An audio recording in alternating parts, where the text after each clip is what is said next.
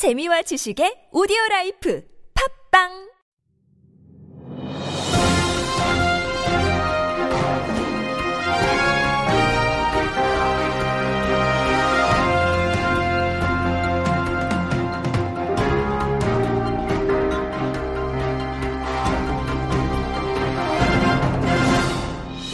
안녕하십니까. 다문화, 다문화 정책, 다문화주의의 실태를 파헤치고 진단하여 그 진실을 국민들에게 알려드리는 우리 문화사랑 국민연대 팟캐스트입니다.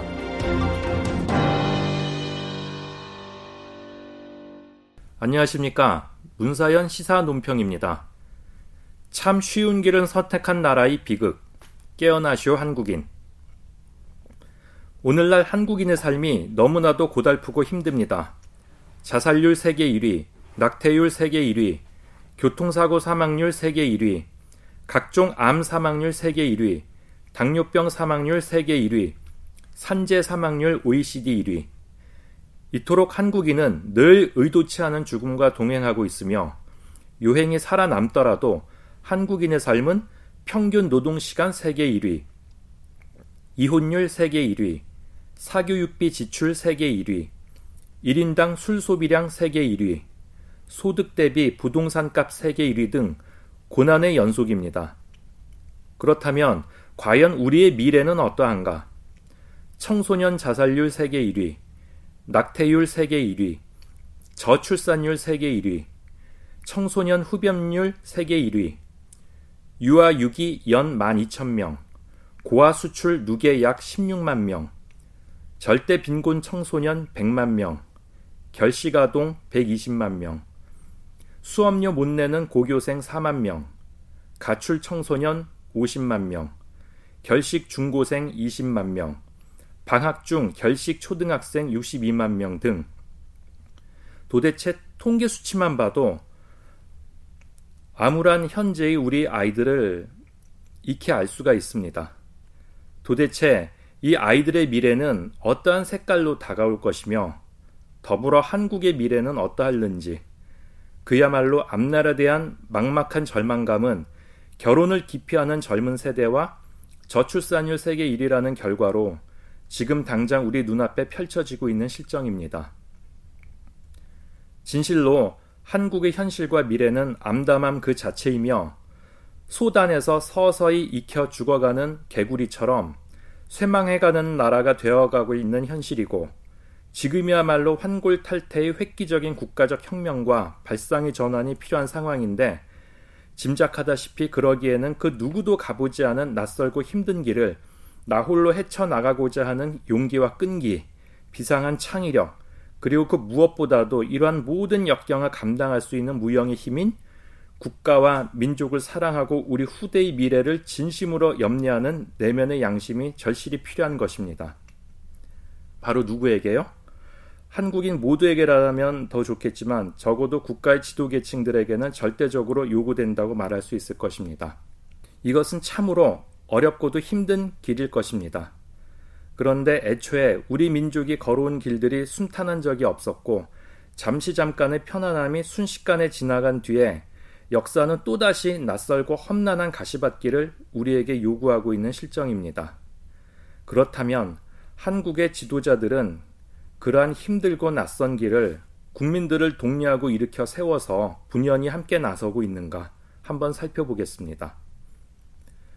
외국인 노동자 대거 유입 및 불법 체류자 용인, 공공연한 국제 매매혼의 장려, 다문화를 빙자한 다민족 환경의 구축, 보다 세부적으로 들어가자면 외국인 불법 체류자를 비롯한 외국인 국공립병원 무료 진료 혜택, 금융계, 공직 다문화인 특별 채용 및 대학 입시의 다문화인 특별 전형 실시, 국제 결혼 가정의 지자체에서 500만 원 내외의 장려금 지급, 다문화인 각종 장학금 혜택 및 국내 유학 외국인 학생에 대한 반값 등록금 이상의 혜택, 다문화 가정 구립 보육기관 이용 1순위 혜택 등등.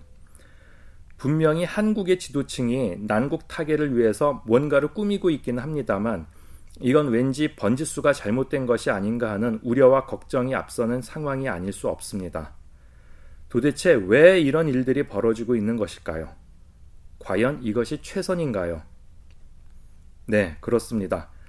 한국의 지도층은 암울한 한국의 미래의 난제를 해결하기 위해 팔을 걷고 나섰습니다만 앞서 언급했던 낯설고 험한 그 누구도 가보지 않은 길을 나서고자 하는 용기와 의지 그리고 창의력을 발휘하는 대신 손쉽고 간편하며 남들이 이미 앞서서 다 가본 길을 대충 따라가고자 결정을 하고 만 것인데 소위 선진국이라 일컫는 과거 서구 제국주의 국가들이 무도함과 탐욕으로 약소국을 침략하고 수탈하여 그들의 피눈물과 땀을 제물 삼아 이룩한 현재 유럽 및 미주 대륙 국가들의 다문화적 상황을 21세기 한국에 그대로 적용하고자 획책하고 있는 것입니다.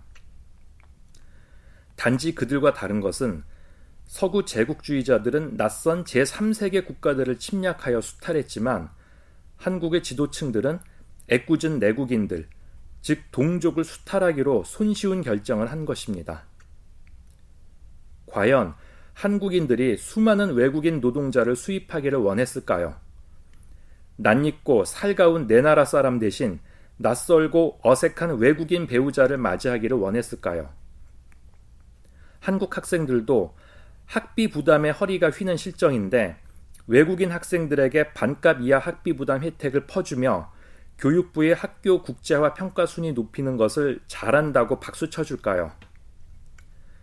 가난한 한국인 주부는 병원비 부담을 못 이겨 다섯 살 아이를 품에 안고 병원 옥상에서 투신하여 절망감에 끝을 맺는데 외국인들은 단지 외국인이라는 이유만으로 심지어 불법 체류 범죄자임에도 불구하고 나라의 세금이 들어가는 국공립 무료 진료를 받게 하면서 값싼 인권 타령이나 하고 있는 웃겨 자빠지고 있는 싸구려 대한민국.